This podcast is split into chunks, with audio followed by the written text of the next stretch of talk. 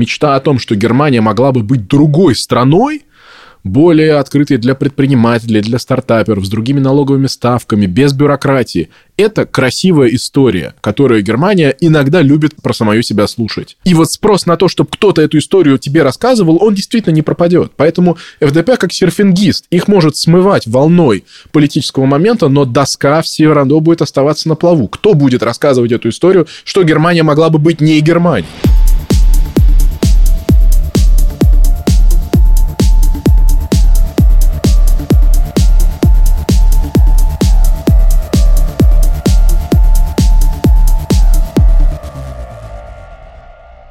Всем привет! В эфире канцлер и Бергхайн, ваш любимый подкаст, который в этот раз обойдется без обычной вступительной шутки. Несколько дней назад при, с одной стороны, довольно непонятных, с другой стороны, очень понятных обстоятельствах погиб Алексей Навальный, политик, с которым мы так или иначе прожили последние, ну, кто-то 10, кто-то больше, мне так кажется, я последние лет 15. Это существенная потеря, это более чем существенная потеря. Мы до сих пор находимся в состоянии шока. Мы продолжим заниматься тем, чем мы занимаемся, но состояние наше вы можете оценить. Ну да, сумбур в голове и в душе какой-то есть. Я надеюсь, что он там не очень сильно скажется на нашем разговоре, хотя полностью его, конечно, убрать не получится. Да и не надо, наверное, потому что это же не просто про Навального и про его семью, и про Россию. Это и про Берлин и Германию в том числе. Знаешь, одна из самых трогательных соболезнований, которые я читал, или как высказываний официальных по его кончине – это было заявление Ассоциации врачей Шарите. Да? Там, тем более, один из врачей, который встречал его тогда в аэропорту, когда его в 21 году привезли в Германию лечиться от отравления, он пошел в политику после этого. Он стал зеленым политиком, да, то есть этот врач. И ты это читаешь, ты видишь, насколько для людей это даже, в общем-то, по сути, никак не связанных с путинизмом, с Россией, со всеми этими историями, которые происходят там сейчас, насколько это будет событием, о котором они запомнят на всю оставшуюся жизнь да, и вот это очень сильно меня тоже э, занимает, и то, что это происходило параллельно к Мюнхенской конференции, той самой, где 17 лет назад Владимир Путин начал выступать э, с позиции конфликтной, слова, которые он там произносил, они кажутся вот такой, такой закваской того, куда мы пришли, к той же самой сцене. Вот сейчас стояла не Юлия Навальная. Ну, в общем, страшное время. Тут еще вот это какое-то странное ощущение дежавю, да, потому что, с одной стороны, мы в Берлине его и провожали в эту последнюю поездку, и Берлин был тем последним городом, где он гулял по свободе, да, потому что в Россию он уже сразу, собственно, прилетел в объятия ФСИНа, как говорится.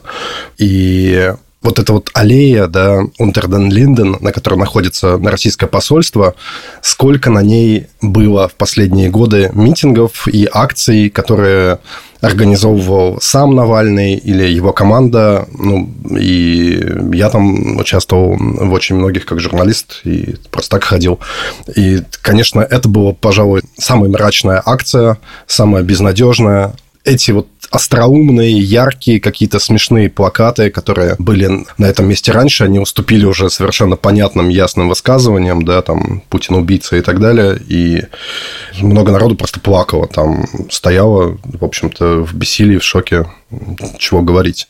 Но вот выступила Юлия Навальная, да, и у этой истории, очевидно, может быть какой-то новый поворот, какое-то новое развитие, да, потому что вот это вот ощущение шока и бессилия, оно сменяется некой надеждой, как тебе кажется? Не только надеждой. Меня поразило в этом видеовыступлении, ну, кроме всего прочего, ее факты, его правильного тайминга эмоционального, меня поразили, тот, поразил тот эмоциональный окрас. Там речь идет не просто о сочувствии, о чувстве плеча, о надежде. Там речь идет о злости, о ярости и даже о ненависти. И это окраска эмоциональная, которая на самом деле сначала звучит в политическом обращении страшно, а когда ты начинаешь задумываться о том, как люди проживают какие-то глубокие травмы, это, конечно, большая коллективная травма для многих людей, ты понимаешь, что пройти через вот такую долину темных чувств – это обязательная ступень в путешествии куда-то дальше. И я это сегодня услышал, и меня это, на меня это произвело большое впечатление. Ну и, опять же, знаешь, вот черт, столько немецких тем, да, учитывая, что Навальный Германию до того, как она его начала лечить и спасать, не очень любил. Везде сейчас вот фотографии его с сыном. Ты видел, да, где сын читает Шпигель на обложке угу. Шпигеля сам Навальный, а Навальный читает комиксы, которые читает сын, вот эти все перевертыши э, вся история, представляешь, сейчас бы вот, я не знаю, села Меркель переписывать главу в своих мемуарах о Навальном? Я надеюсь, что да потому что теперь я ожидал бы от нее более существенного рассказа о том, что было тогда, когда она пошла к нему в палату в Шарите, где он лежал. Э, сейчас уже нечего скрывать, если там было что-то историческое или что-то человеческое, да, или что-то эмоциональное.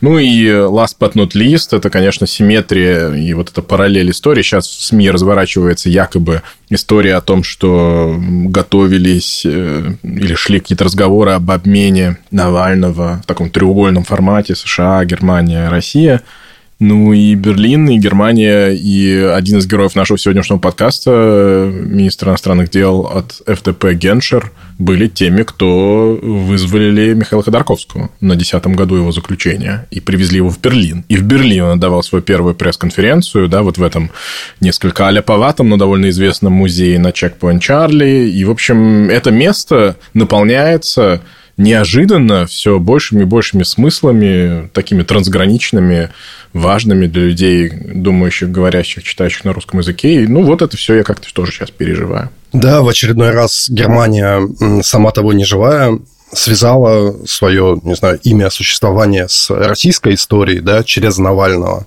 Никто и не думал, что, собственно, его жизнь прервется так рано, именно на этом этапе, да, и когда тут... И получается уже все, Германия и Берлин, и Шарите, и даже вот этот вот небольшая, небольшая гостиница в Шварцвальде, кажется, да, где он там реабилитировался и где гулял по холмам, может быть, в самые счастливые свои недели последних лет жизни, да, это все теперь навечно уже связано с Германией, и на Германии, может быть, лежит в этом смысле какая-то особая ответственность тоже, отсюда он улетел, здесь принял это решение, и как бы то ни было, как Германия бы, ну, вряд ли может сказать, что мы тут совсем ни при чем. Так получилось исторически, что и через фигуру Навального Германия связана, остается быть связанной с Россией. Даже и это в каком-то смысле заместила собой этот российский газ, да, который Германия от России теперь не получает, но вот этот вот, эта вот связь через Навального, она как бы осталась, и она может быть не менее крепка, как говорится, потому что от газа-то достаточно легко получилось отказаться. Но мы с тобой вообще не представились, заговорились, тоже нас можно понять э, в каком-то сумбуре и шоке. Это подкаст о немецкой политике, только о немецкой политике. Меня зовут Дима Вачедин, я главный редактор берлинского издания «Шön». Мне очень приятно, что издание «Шön» было в эти тяжелые дни с русскоязычными берлинцами. Мы делали репортаж с митинга возле российского посольства. Сначала с этого большого митинга в тот день, когда стало известно о его смерти, потом с акции Pussy Riot. Короче говоря, мы были с вами, и это в том числе и нас самих поддержало. Ну, а вместе быть всегда легче. Да, вместе быть всегда легче. И я второй ведущий подкаста Алекс Исупов. Я работаю в международном отделе фонда имени Эберта. Это аналитическая структура социал-демократической партии Германии. Это важный дисклеймер, особенно для сегодняшнего подкаста, потому что я не формулирую претензию на нейтральность и какую-то надсистемную объективность. Я человек с вполне окрашенными политическими взглядами, но для вас стараюсь быть максимально интерсубъективным. И занимаюсь там разными российскими международными вопросами. А в подкасте вообще-то мы говорим про Германию, но вот это редкий случай, когда в своей аналитической деятельности я пишу там записки, объяснительные какие-то тексты для официальных заявлений, еще чего-то партийных функционеров, и смерть и убийство Алексея Навального вызвало такие реакции в самых верхних эшелонах власти, о которых я что-то понимаю, с которыми я общаюсь, что я с полной ответственностью заявляю, что это событие для многих людей, из тех, кто говорит, руководит Германией, останется в памяти навсегда. И поэтому в этом твой тезис я поддерживаю.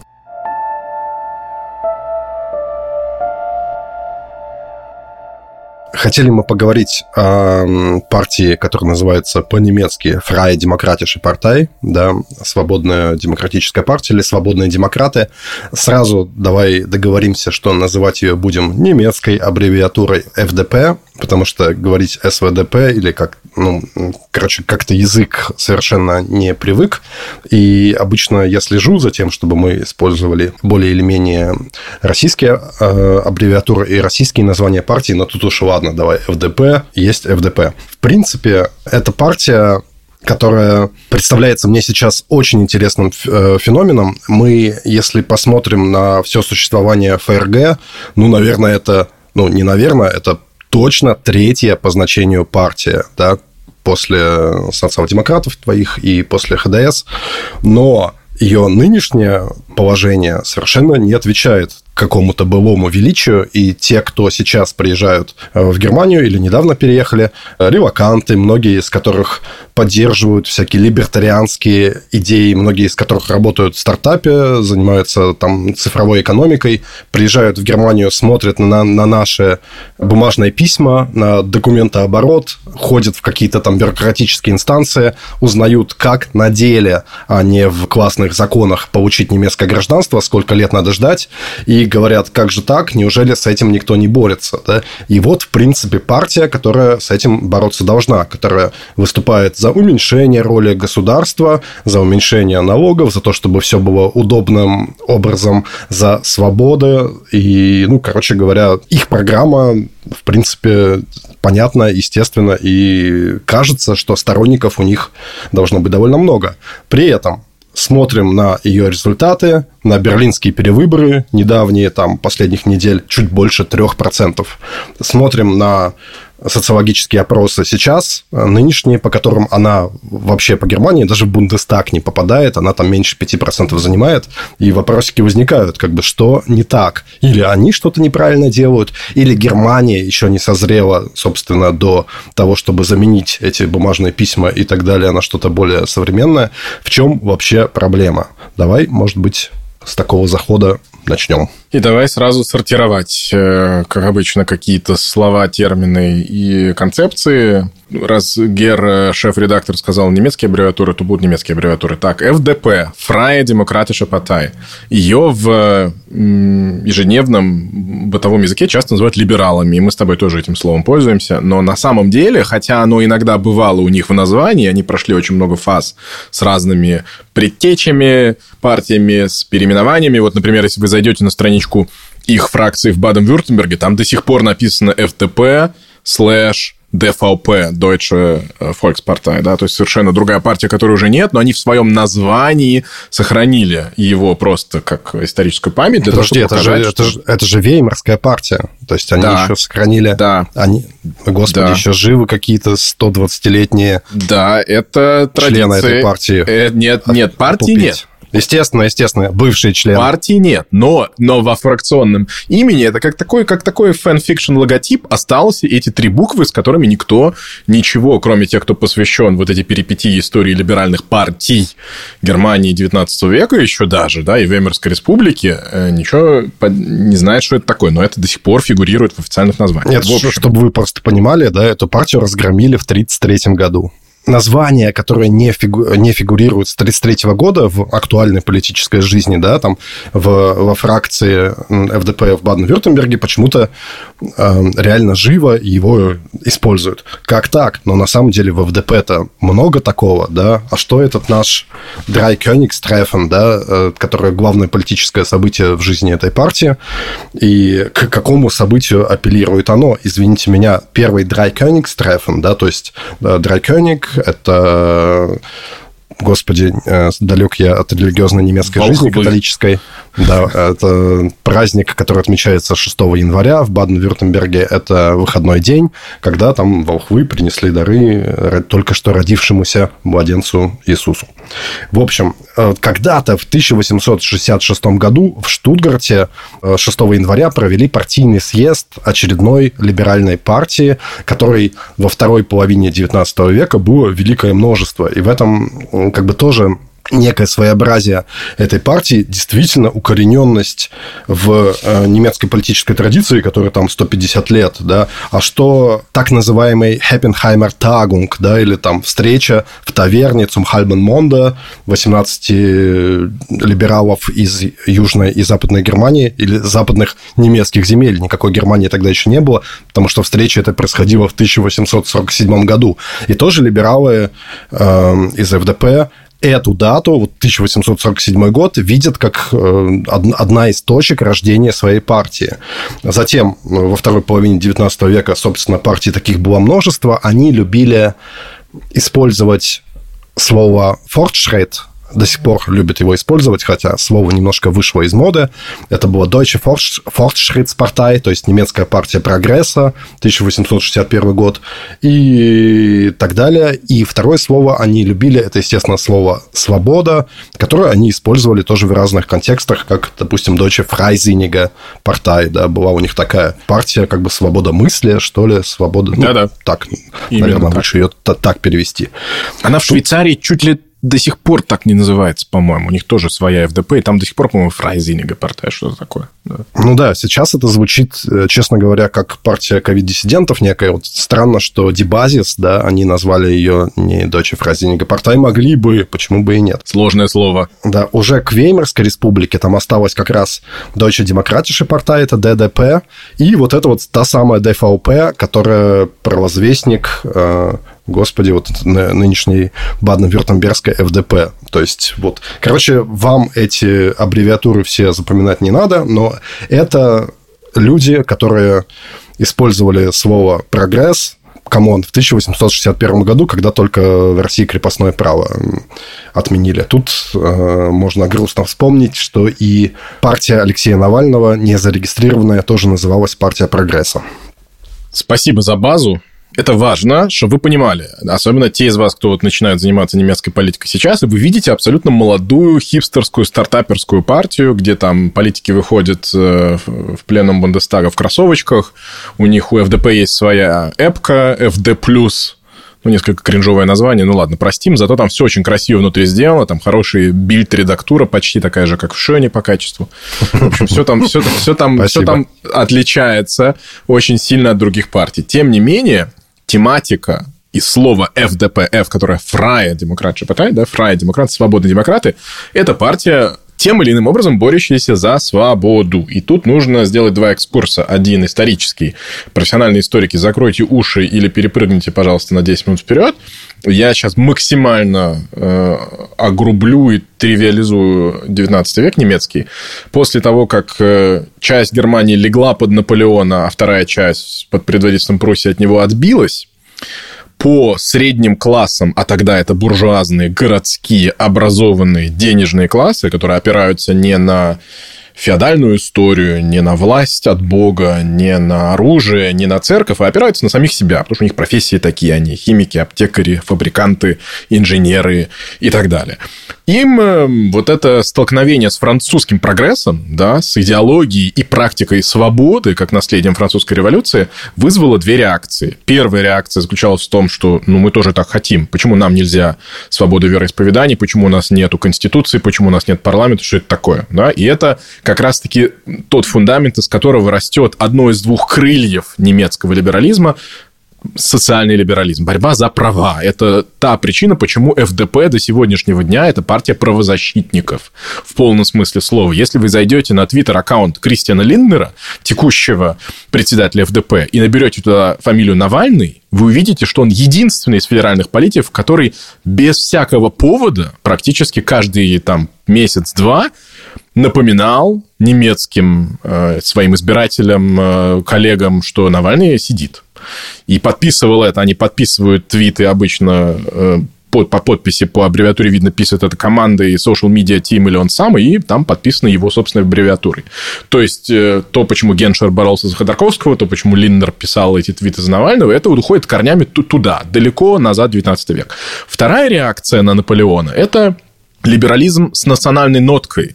Национальный либерализм, так он и называется в истории э, политических идей в Германии, это, по сути, отрицание зависимости немцев от каких-то монархов, которые мыслят не нациями, а династиями. Почему судьба немецкой нации, которая совершенно очевидно существует, раз есть французская, раз есть датская, раз есть какая-то другая, а немецкая еще нет в этот момент?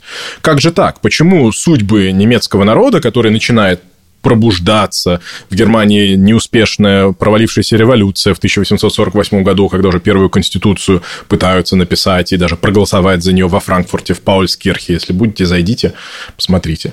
Почему это все так? Потому что речь идет о, свободе быть немцем, о свободе не зависеть от суверена сверху и внешнего оккупанта из какой-то соседней страны. И это второе крыло немецкого либерализма, национальное, близкое к идеям нации, отечества, патриотизма, но тоже упирающиеся в понятие свободы. То есть вот у нас вот эти два крыла.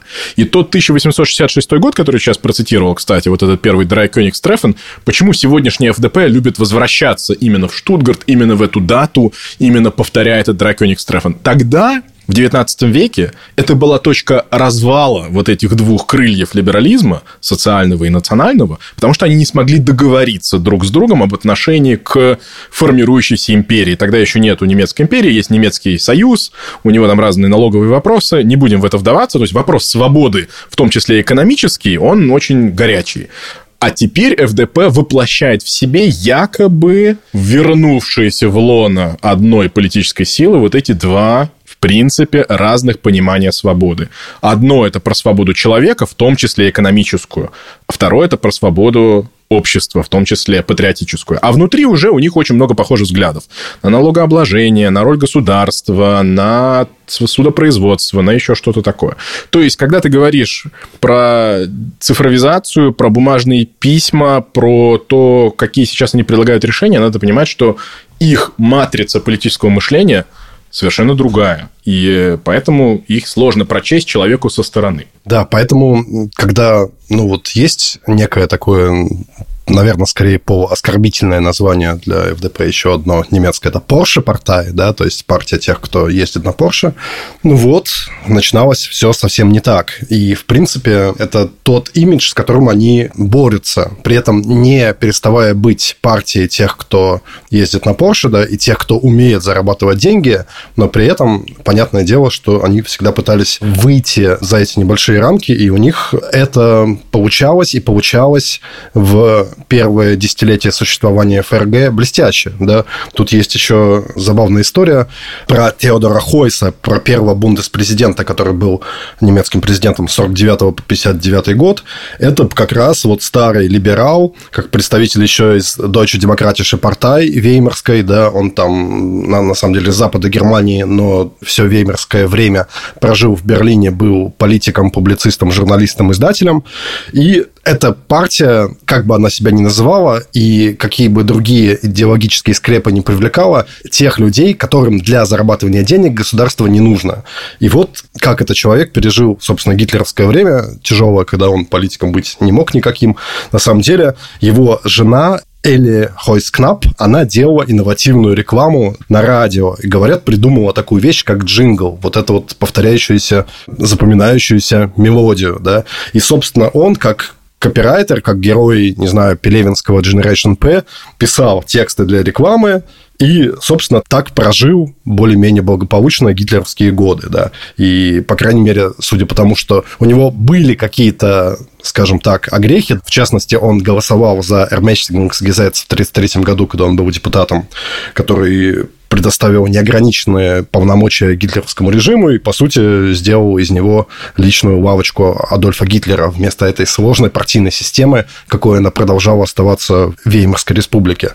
Но, по крайней мере, гитлеровское время он преодолел и сумел свою репутацию очистить так, что стал первым бундеспрезидентом. Ну, первым и вторым. Два срока, 10 лет – это очень много. Понимаете, страна только возникла. Конечно, у нее есть Аденауэр, но Теодор Хойс – это глава государства. То есть ему выпадает протокольное отбеливание страны преступника в глазах своих, во-первых, оккупационных э, соседей, во-вторых, всего цивилизованного мира. То есть Теодор Хойст как раз тот человек, который, несмотря на то, что в 1933 году он, по сути, голосовал за Гитлера, строит репутацию ФРГ как чего-то другого. Тут хочу сделать второй вот этот экскурс, о котором я начал говорить, такой полуидеологический. Он, конечно же, ну вот он публицист, э, то есть он... А что такое публицист в середине 20 века? Это человек из хорошего дома, который, конечно же, очень образован, но, по сути, может позволить себе жить э, за тексты. Да, за них тогда платят совсем иначе.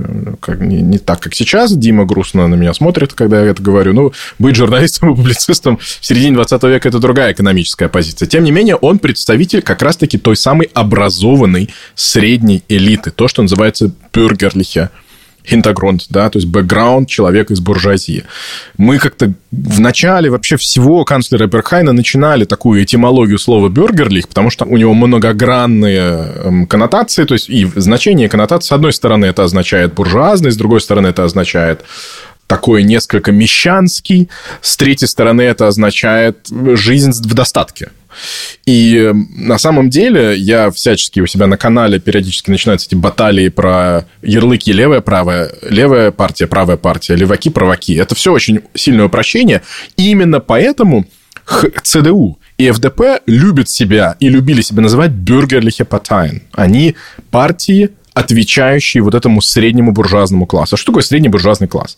Это, вот в 19 веке мы вам коротко это описали, но это и в новой стране на территории Германии, в ФРГ, это люди, которые в состоянии обеспечивать себя не э, постоянной наемной работой. Да? Это люди либо функционеры государственные, это может быть почтмейстер, или, может быть, старший лесник, это может быть э, врач, это может быть тот же самый фабрикант, это может быть публицист, да. Но это во многом люди, которые могут заниматься политикой, не превращая ее в источник своих постоянных доходов. И в этом принципиальная разница ФДП от той же самой СПД, классическая пролетарская партия. Для того, чтобы представлять интересы трудящихся масс, нужно какую-то часть из этих масс выделить, дать им возможность не ходить с утра до ночи на завод, платить взносы, оплачивать их жизнь, профессионализацию, организовывать, что появляются партийные секретари, комитеты, рабочие процессы. То есть, по сути, это трудовая дифференциация. Для буржуазной, бюргерлихе партай, особенно типа ФДП, это совершенно не то, как они хотят заниматься политикой.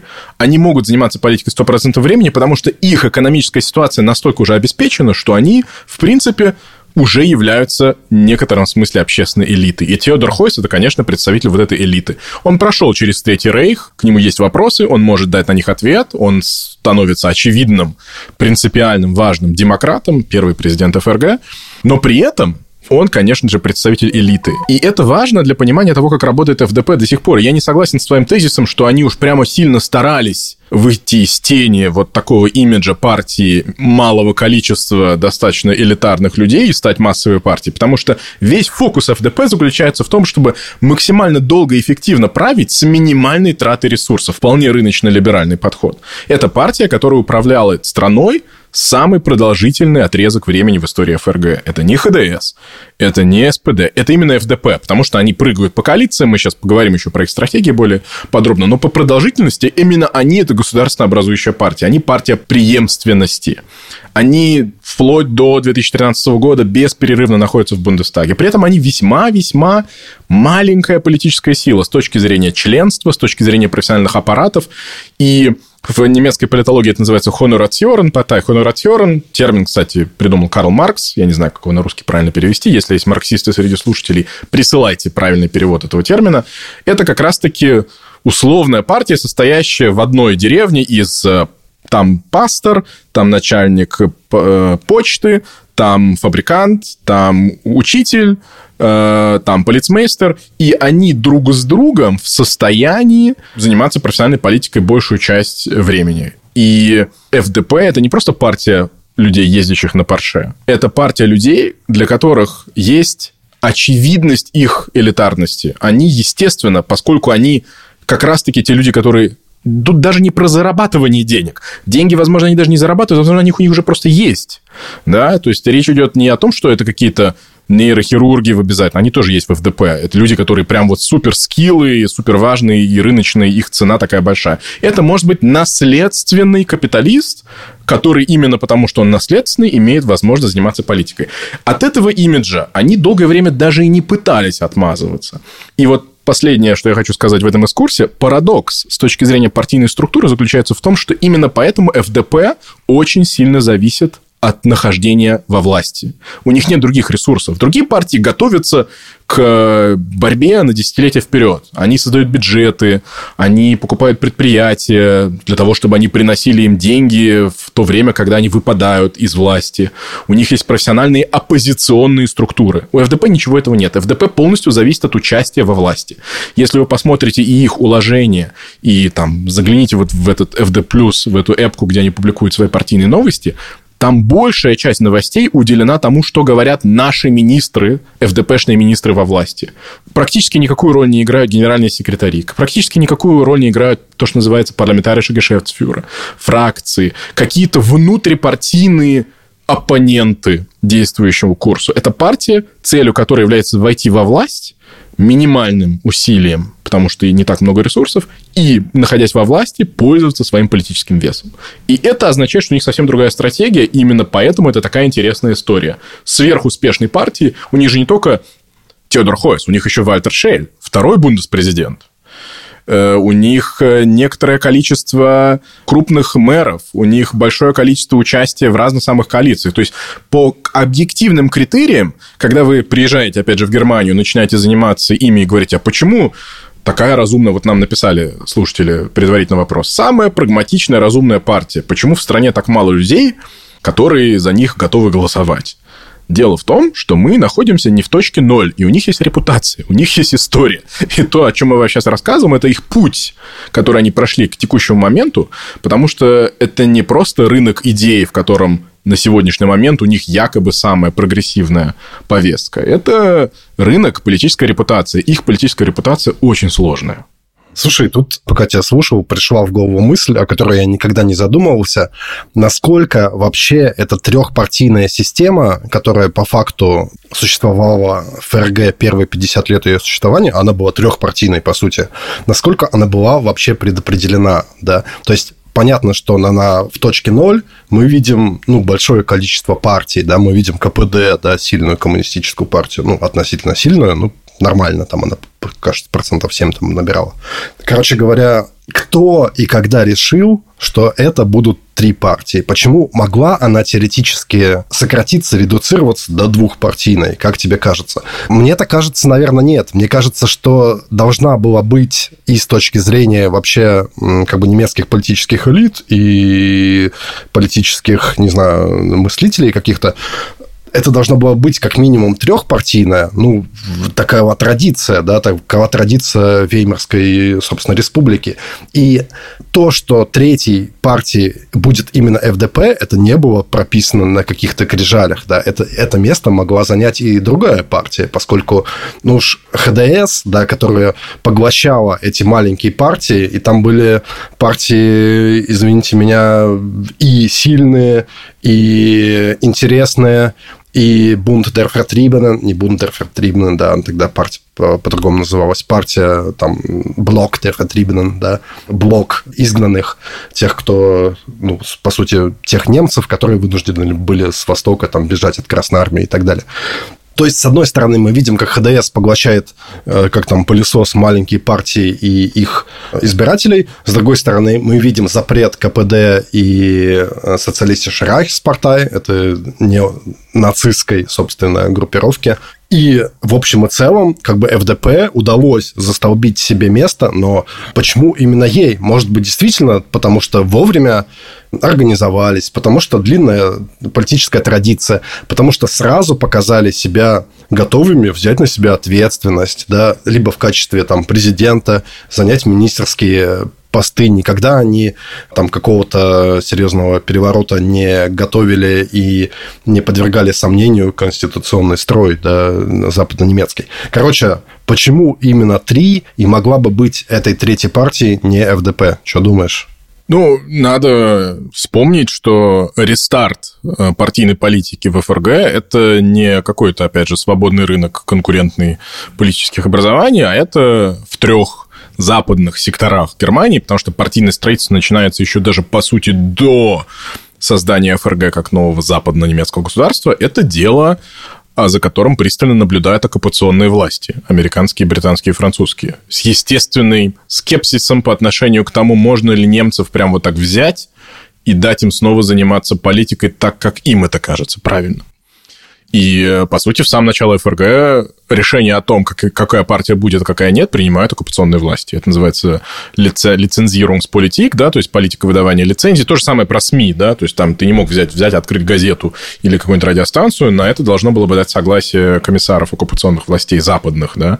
Соответственно, они как раз-таки взвешивают два вопроса. Первый, где есть незапятнанные традиции политической местной жизни, незапятнанные нацизмом, потому что даже тогда понятно, что нельзя создавать э, гомункулов, никаких там, да, лепить искусственную политику, должна она быть в народе с какими-то живыми корнями. И в этом запрещенную нацистами социал-демократическую партию снова легализуют либералы, свободные демократы с их богатой традицией, которая так далеко уходит назад в 19 век, очевидно, что это реальный, трушный, настоящий политический движ. Надо его разрешить. Коммунистов тоже сначала это разрешают, а потом их уже немецкие власти запрещают, когда становится понятно, что в контексте холодной войны и борьбы систем коммунистическая партия Германии не совпадает с видением Западной Германии о том, что должно быть допустимо. Да?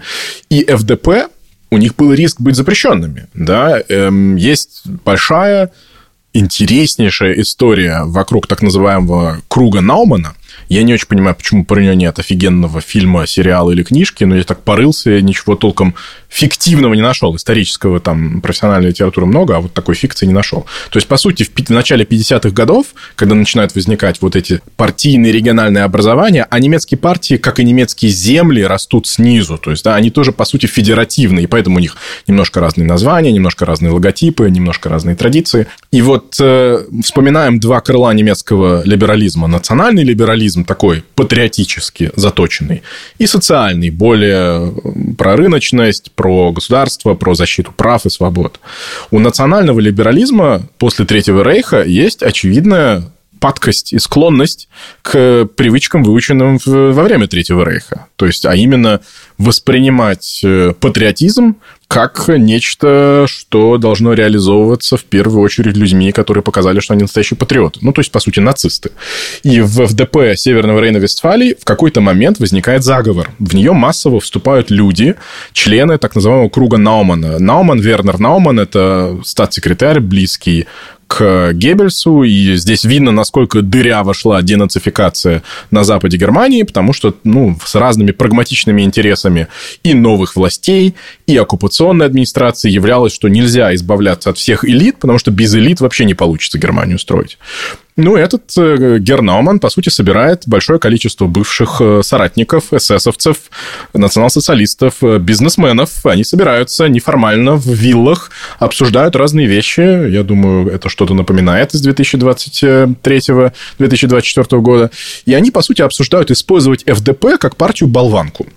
Поскольку очевидно, что создать заново НСДАП как национал-социалистическую партию не получится, плюс коллеги из вот этой из социалистической Райхспартай, которую запрещают чуть позже, уже понятно тогда, что они очень топорно это делают, не отказываются от культа личности Гитлера, с антисемитизмом, у них к ним очень легко подойти.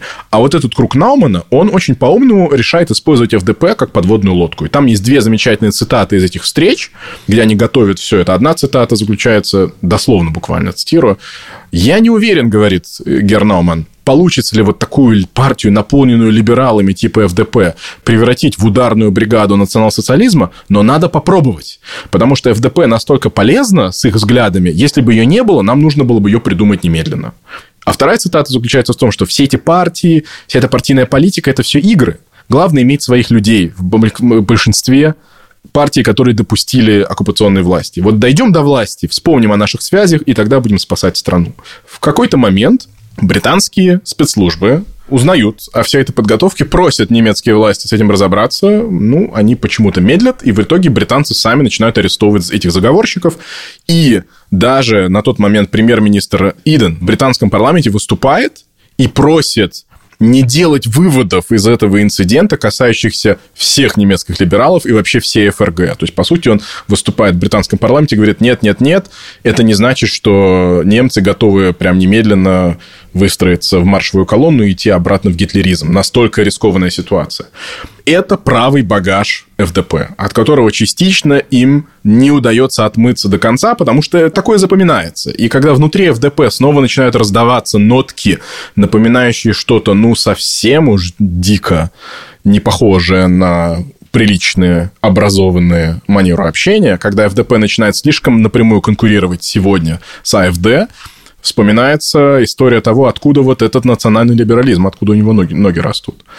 Вот, поэтому э, то, что ФДП удалось выжить, да, на твой вопрос, это, во-первых, удача, во-вторых, вовремя они поняли, в чем их, э, то, что, наверное, сейчас называлось бы unique selling point. Их unique selling point в партийной системе, где ХДС мы об этом говорили в выпуске об изгнанных и в выпуске об аварии. ХДС начинает пожирать вокруг себя все другие партии правого толка. Deutsche Partei, вот этот блок Торфетрибена, Центрум. Центрум – это реинкарнация партии католиков из Мейверской республики. Она становится прям настоящей такой партией власти. Аденауэр создает партию, которая должна править Германией навсегда. А с другого полюса социал-демократы готовятся еще в ранние годы они выглядят вообще как социалисты, и они часть большого системного конфликта.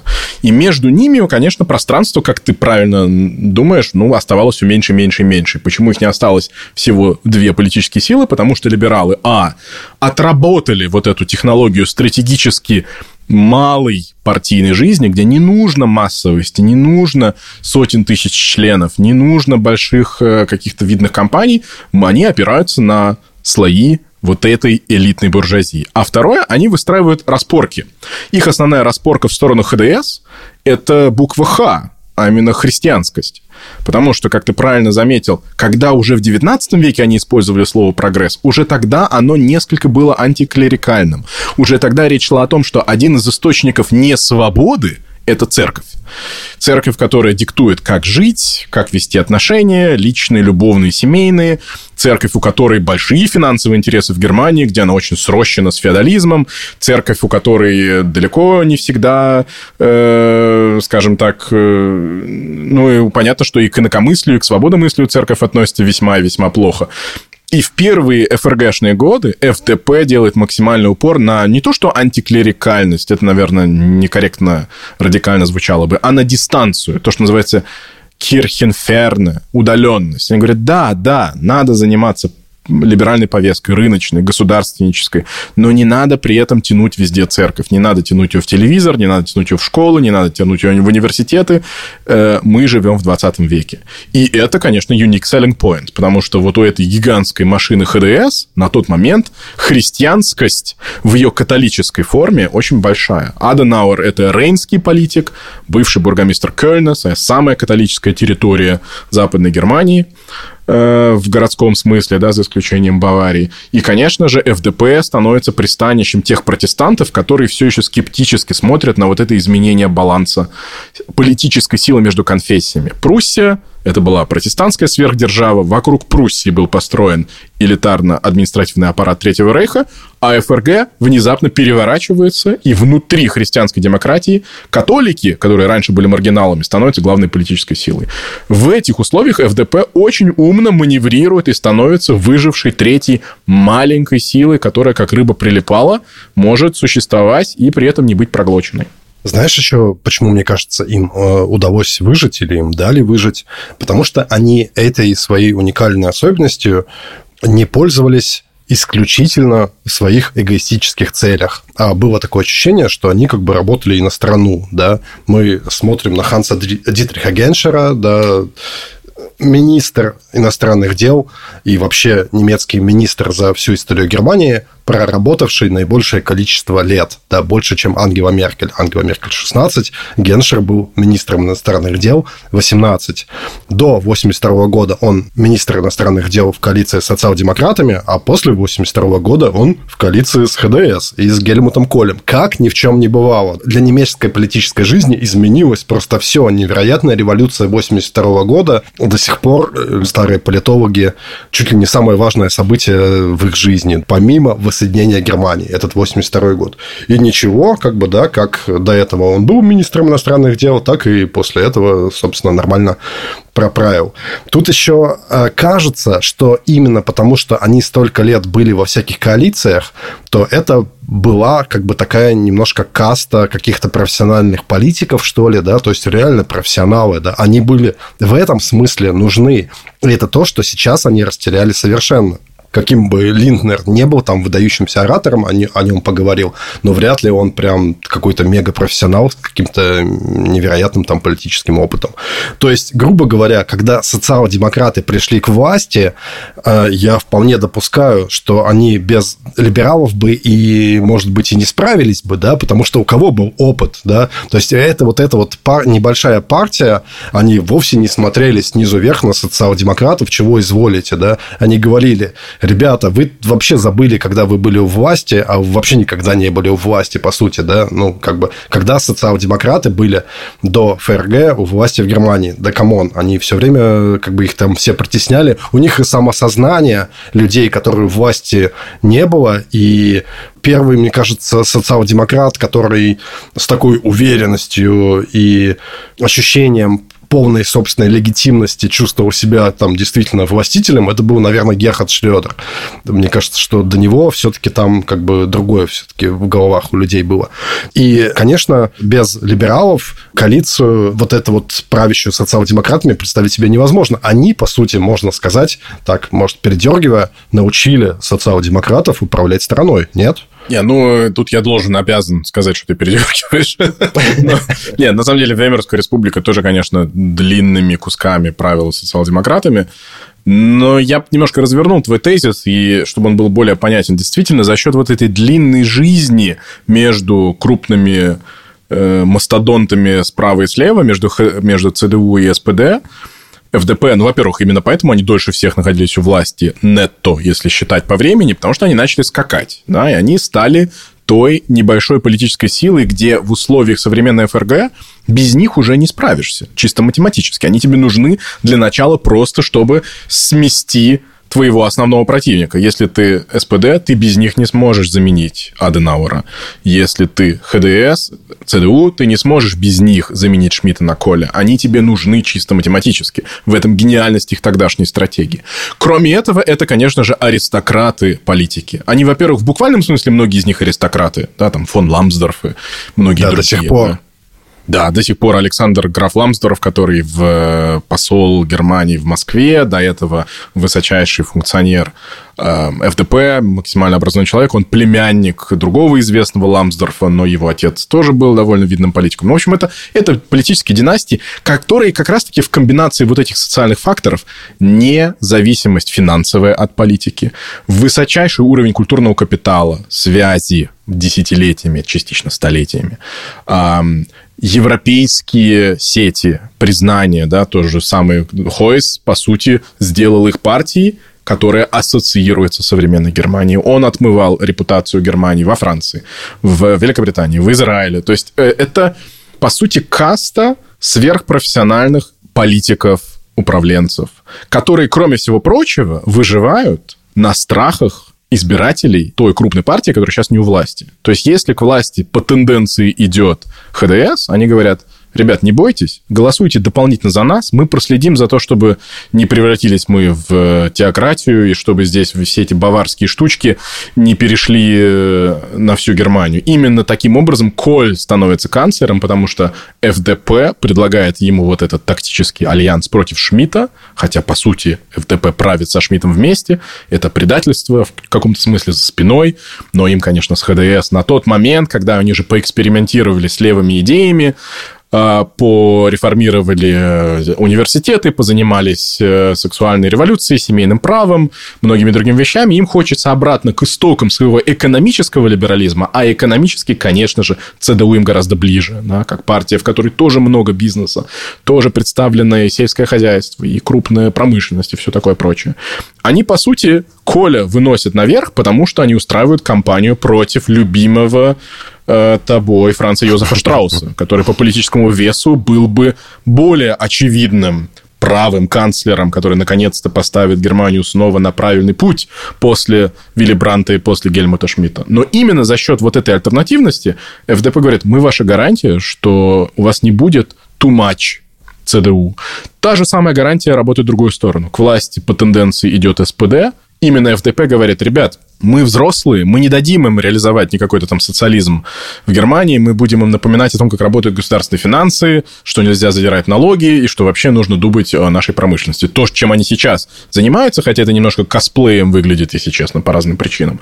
Но вот это предложение быть внутрисистемной альтернативой, и они даже себя иногда после создания АФД называют альтернатива для демократов. Во внутренних стратегических документах они говорят, что ну, мы потеряли, мы теряем нашу функцию. Мы должны быть теми, кому приходят люди, которым не нравится то, что сейчас происходит. И мы будем гарантировать им, что ни один, ни другой мастодонт у власти не реализует слишком много из своей идеологии.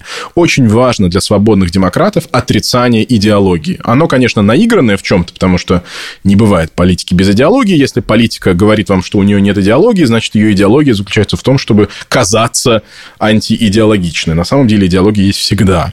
Но в этой простой схеме вещей они настаивают, что они прагматики, они технократы, они знают лучшее техническое решение, они руководствуются здравым смыслом, рынком, руководствуются наукой, прогрессом. Они партия, и в этом их большая заслуга, действительно партия безупречной близости к техническому оптимизму, особенно для людей, которые родом из Советского Союза, из разных его частей, именно это вызывает симпатию, потому что у всех других партий нет настолько очевидного доверия к идее, что наука сделает жизнь лучше. Надо дать ей возможность. Будь это атомная энергетика, будь это эти несчастные e-fuels, вот эти синтетические бензиновые смеси, будь это еще что-то. То есть ФДП действительно партия, которая говорит, ребят, вот этой идеологии вашей христианской демократии, вашей социальной демократии не надо.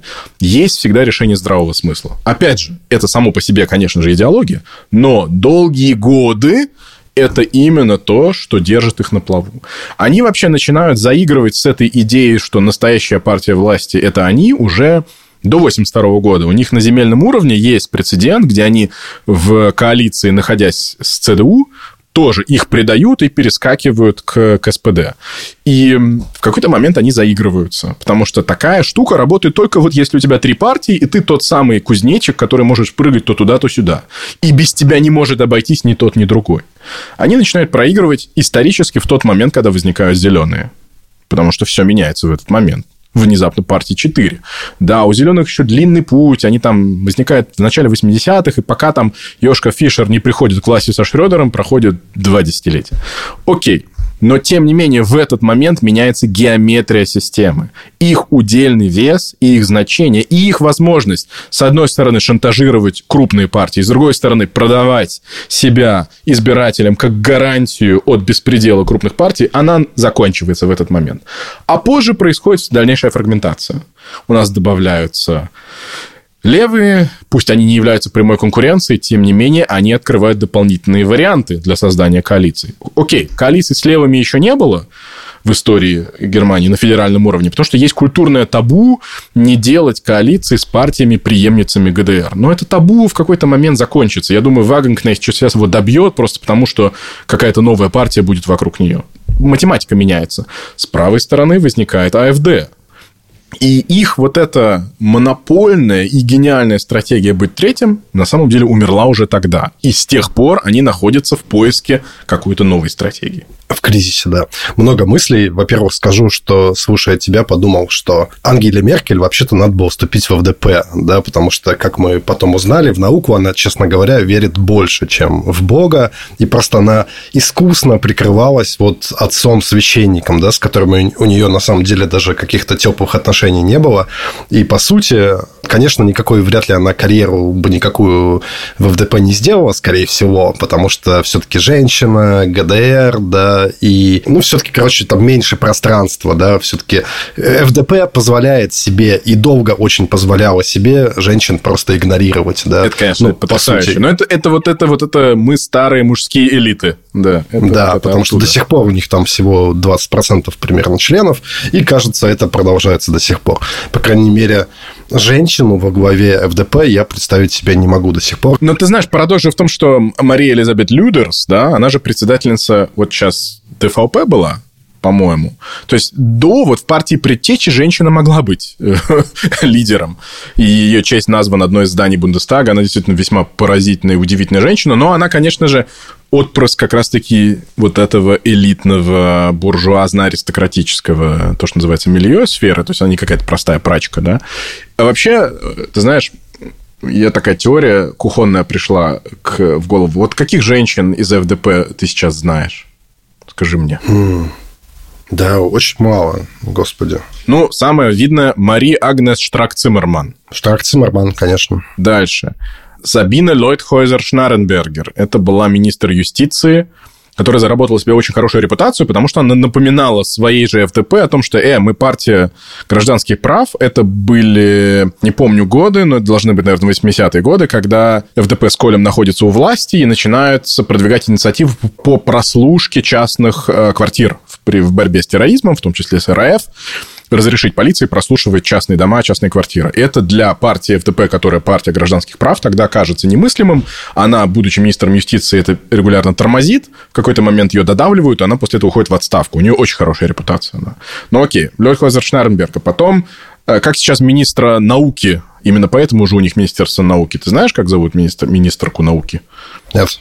Беттина Штарк-Ватцингер. Угу. Была такая известная политика ФДП Ингрид Матиас Майер. Э, в Хайдельберге, когда я учился, мы там много... Э, вся эта история с первыми сплагированными, украденными докторскими диссертациями началась Сильваны Кохмерин. Заметил паттерн? Я почему их произношу? Двойные имена? Да. Да. Блин, точно, я вспомнил, господи, хоть, хоть кого-то я вспомнил, это Хильдегард Хамбрюхер, есть такая да. столетняя женщина, тоже э, вот из старого поколения женщин-либералов. Смотри, Хамбрюхер, Матиас Майер, Штарк Ватцингер, Кохмерин, Ллойд Хойзер Шнаренберга, Штрак Циммерман. Аристократы. Вот. Что такое двойная фамилия, фамилия через черточку? Это значит, что женщина настолько эмансипирована, в браке, что она может себе позволить культурно сохранить свою фамилию. То есть это лучшие, самые продвинутые эмансипированные семьи среди, по сути, элиты Германии не консервативно задавленные женщины, а женщины, которые сами себя воспринимают как субъекты. Вы видите, то есть, с одной стороны, это совершенно старомодно и дико, блин, ну в чем фишка?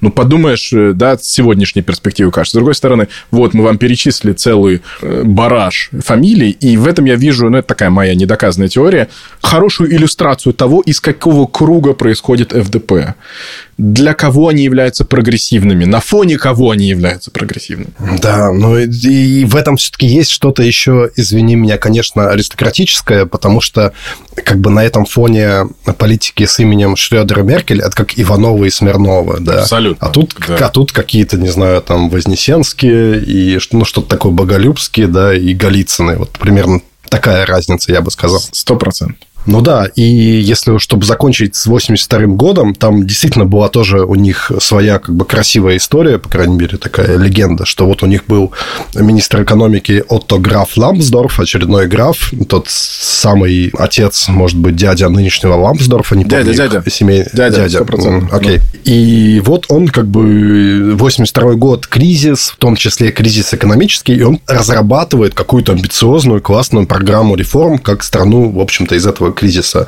э, вывести. И социал-демократам он не мог ее как бы предложить, они бы на это не пошли, и поэтому он вынужден был в том числе, да, как бы поменять коней на переправе и предложить ее ХДС, которая, честно говоря, ее тоже не особо реализовала. Там и сам граф вынужден был в отставку подать из-за очередного скандала. И, собственно, как бы общая конъюнктура как бы повысилась, э, стала поприятнее, и как бы те проблемы начала 80-х в значительной степени ушли как бы сами по себе.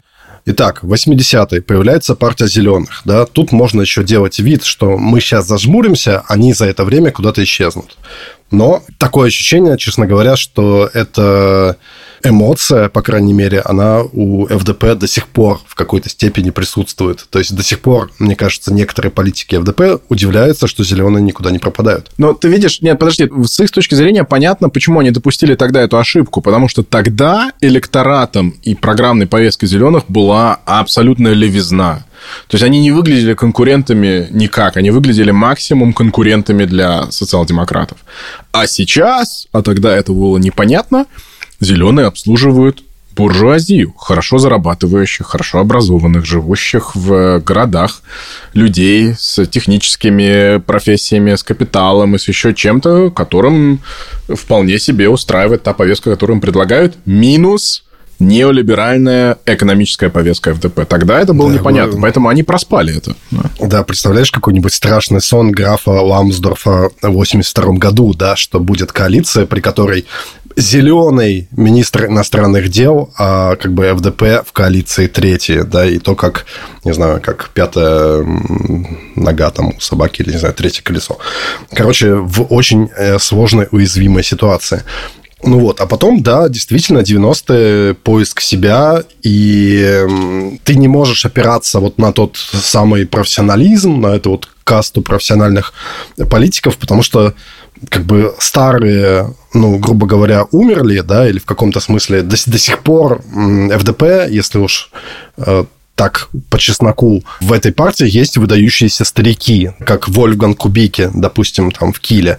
И эти выдающиеся старики, выдающиеся еще и потому, что многие из них тоже представляют собой то, о чем ты говорил, нежелание идти во власть до последней степени, да, то есть в Кубике отказывается, спокойно мог бы быть сейчас э, министром. Честно говоря, такой министр бы не помешал нынешней коалиции, хотя бы просто, чтобы они все не выглядели так слишком молодыми какими-то такими подростками, да, потому что что это за министры такие, да, господи, ну, не детский сад, но мы помним, что у Линднера была еще недавно кличка Бэмби, да, как олененок, ну, вот он, конечно, человек, который экстремально максимально рано начал свою политическую карьеру.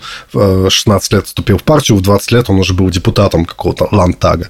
И такой как человек, как Кубики, мог бы быть там пригодиться хотя бы там авторитетом или каким-то опытом, но сам Кубики говорит, нафига мне это нужно, да, переезжать в Берлин, я тут э, сопьюсь, у меня отличная работа, я адвокат, я консультирую бизнес, э, зачем мне это все это надо, зарабатывать буду меньше, а хлопот у меня будет больше. И это тоже типичная для ФДП как бы позиция. Ну вот, но в 90-е что у них остается? Соответственно, этот профессионализм в какой-то степени ушел, старое поколение ушло. Мы видим там Мелемана, который, ох, ну, прям Юрген Мелеман, он был министром, э, как бы классическое начало карьеры, да, такой вот харизматический мужчина, он был министром образования при Коле 87-91, потом был министром экономики, потом был вице-канцлером, и вот потерял эти посты в рамках вот того скандала, который называется «Бриф Боган Афера». Он довольно забавный. Речь идет о том, что он продвигал с помощью административного ресурса, как сейчас говорится, пластиковый чип для тележек в супермаркетах, который заменял одномарковые монеты, ну, грубо говоря, у тебя нет марки в кошельке, а этот пластиковый чип всегда болтается. Думаю, что не надо объяснять эту историю с этими пластиковыми чипами, но... Если ты Такер Карлсон, тогда нужно да. объяснять историю с чипами. Так. Ну, то, то есть, грубо говоря, мы тут говорим о ФДП, там, великие министры иностранных дел, какой масштаб, да, там, государствообразующая партия, которая управляла этими канцлерами, решала, кто какая коалиция сейчас будет. И в 90-е мы пришли, извините меня, к афере с пластиковыми чипами, да, и которая, честно говоря, какая-то копеечная, да. Ну, что он там на бланках своего министерства, условно говоря, каким-то супермаркетовским там сетям э, советовал их использовать, рекомендовал. Но э, тут, как бы, я не знаю, я просто далек от бизнеса, может быть, это какой-то миллиардный, знаешь, бизнес, но, если честно, кажется, что нет, и какое-то тоже тут самодурство. До чего докатилось ФДП в 90-е? Ну, оно катилось вместе с э, ЦДУ. То есть э, в нашем выпуске о скандалах мы давали вам несколько примеров, что вот этот э, слившийся в один клубок истеблишмент партии, которые слишком долго были у власти, в какой-то момент понимает, что времена меняются, и на горизонте какие-то фантастические изменения, уже чувствуется, что, что такие люди, как Шрёдер и Фишер, это что-то другое, это другое поколение, это другой стиль, это и Коль должен уходить, но он не уходит, и Шойбле с ним борется. Вот мы обо всем это уже с разных заходов говорили. В этот момент становится понятно, что удержаться у власти, кроме как нелегальными способами, становится очень сложно. Поэтому ФДП в равной мере, возможно, даже в еще большей мере замазано не только вот в таких по сути, распилах. Тот этот скандал, который ты описываешь, это, по сути, распил госзаказа. Ну, вот там Минэкономики просит потратить деньги, дружественный бизнес, чтобы закупить у третьего бизнеса вот эти дурацкие пластиковые жетончики. Ну окей, действительно, ФДП и тот же Меллиман попадаются на практически идентичных тактиках, каким пользуются и ЦДУ Коля, а именно черные деньги, черные кассы. Мюллеман, будучи шацмайстером, да, казначеем ФТП, попадается потом уже. Выясняются всякие махинации, где, например, оплачиваются из официальной партийной кассы большие расходы на почтовые марки, на рассылку материалов. Он самые разные материалы рассылал. Некоторые из этих материалов были весьма вопросительные. По-моему, в 2002 году был другой скандал, где он антисемитские листовки разослал всем в Северном Рейне-Вестфалии это была региональная компания, по-моему, ну, неважно. И, в общем, он потом, он оплачивает из кассы эти расходы Deutsche Post, потом он по внутренней связи, по своим бизнес-каналам, имеющимся, естественно, у партии, связывается с Post и говорит, а давайте вы нам эти деньги вернете, как, бы мы, как, бы, как будто я заказ отменил, а потом я вам заплачу за него с другого черного счета, чтобы отмытые партийные деньги у нас остались, еще на что-нибудь потратим, ну и вы при своих останетесь, за ваши услуги мы вам заплатим. То есть, это абсолютно топорные схемы, которые показывают, насколько безопасно себя чувствует вот эта топовая элита ЦДУ и ФДП при борьбе с теми, кто готовится их посидеть. Да, с, Тут еще вопрос, конечно, супер интересный. Они так безопасно себя чувствуют потому что они настолько охренели, да, или они так безопасно себя чувствуют, потому что эти схемы работали в 60-е, 70-е, 80-е, и только в 90-е, как бы, извините, перестали работать, потому что немножко на них стали там обращать больше внимания, да, и это, конечно, вопросик. На самом деле, действительно, Меллиман, там, 2002 год, если ты уже рассылаешь антисемитские листовки, ну, или, по крайней мере, листовки, в которых, грубо говоря, критика Израиля граничит уже с антисемитизмом, потому что ты переходишь на личности, а не просто страну там ругаешь или критикуешь ее политику, то, пожалуйста, хотя бы проверь, чтобы эти листовки были оплачены как-то белым м- способом, которому не подкопаешься, что он не сделал. Да, вот была вот эта история. И поэтому, когда в 2003 году, в тот именно самый день, когда правоохранительные органы начали в офисе Меллимана обыск, он, страстный парашютист, выпрыгнул с парашютом в составе одной группы 9 человек, парашют раскрылся, а потом Мюллиман из него сам выпрыгнул, не раскрыв второй запасной. То есть, скорее всего, это было самоубийство. Версий там множество, и самый странный момент, что никакой записки после себя он не оставил, но, в принципе, есть и видеозапись, и показания очевидцев. Это все больше всего похоже на самоубийство. Во всяком случае, расследование не показало никакого вмешательства со стороны, а учитывая, что это совпало с э, обысками, тут как бы все понятно. То есть это у нас 2003 год, когда Мёльман, естественно, не мог представить себе никакой другой э, как бы, политической карьеры, кроме как в составе ВДП. А куда ему идти? Не к, не к ХДС же, да, которая в этот момент также тщательно очищала свои ряды от коррупционеров, да, ну и не к социал-демократам, понятное дело. Соответственно, сейчас бы Мёльман на такой шаг не пошел, спокойно бы долетел со своим парашютом и отправился в тот же день организовывать собственную партию. Как сейчас кажется, таким вот способом нынешнего года, 2024 года, решать просто свои политические проблемы, да, или э, если партия для тебя кажется неудобной, если тебе надоели ее руководство, если ты тесно себя чувствуешь в рамках э, программы, то самое лучшее для тебя решение – это просто как какой-то испорченный парашют отстегнуть от себя вот эту партию, да, которая на тебе мертвым грузом лежит. Ты сам недавно публиковал опрос немцев, да, который показал прежде всего, что существующим политическим партиям просто никто не доверяет, да, перестали доверять. И вот мы видим, как не только Вагенкнехт, но и Массен свою партию организовывает, и партия Мюллемана, такого харизматика, такого политика правого толка, да, которому ФДП, наверное, была слишком тесна. Блин, ну она сходу бы 8% где-то набрала бы, а в восточных землях, я думаю, и под 20%. Возможно, да. Он абсолютно человек новой формации, застрявшей в старых схемах. И вот когда они начинают рушиться, когда его выводят на чистую воду, действительно, скорее всего, он покончил жизнь самоубийством. А вообще ФДП находится, да, вот в абсолютно исторический кризис. Все эти богатые истории, этот багаж, это большая хорошая репутация, это стратегия рыбы прилипала, которая то с другими, то с другими, все начинает осыпаться. Да? В 98 году они вылетают из э, правительства, там они десятилетиями сидели, и внезапно раз, и вы просто маленькая оппозиционная партия, а тон задают другие силы и другие политики. Одна из многих оппозиционных партий, из, даже не оппозиционная да. партия номер один, ужасно. Да, да, одна из многих.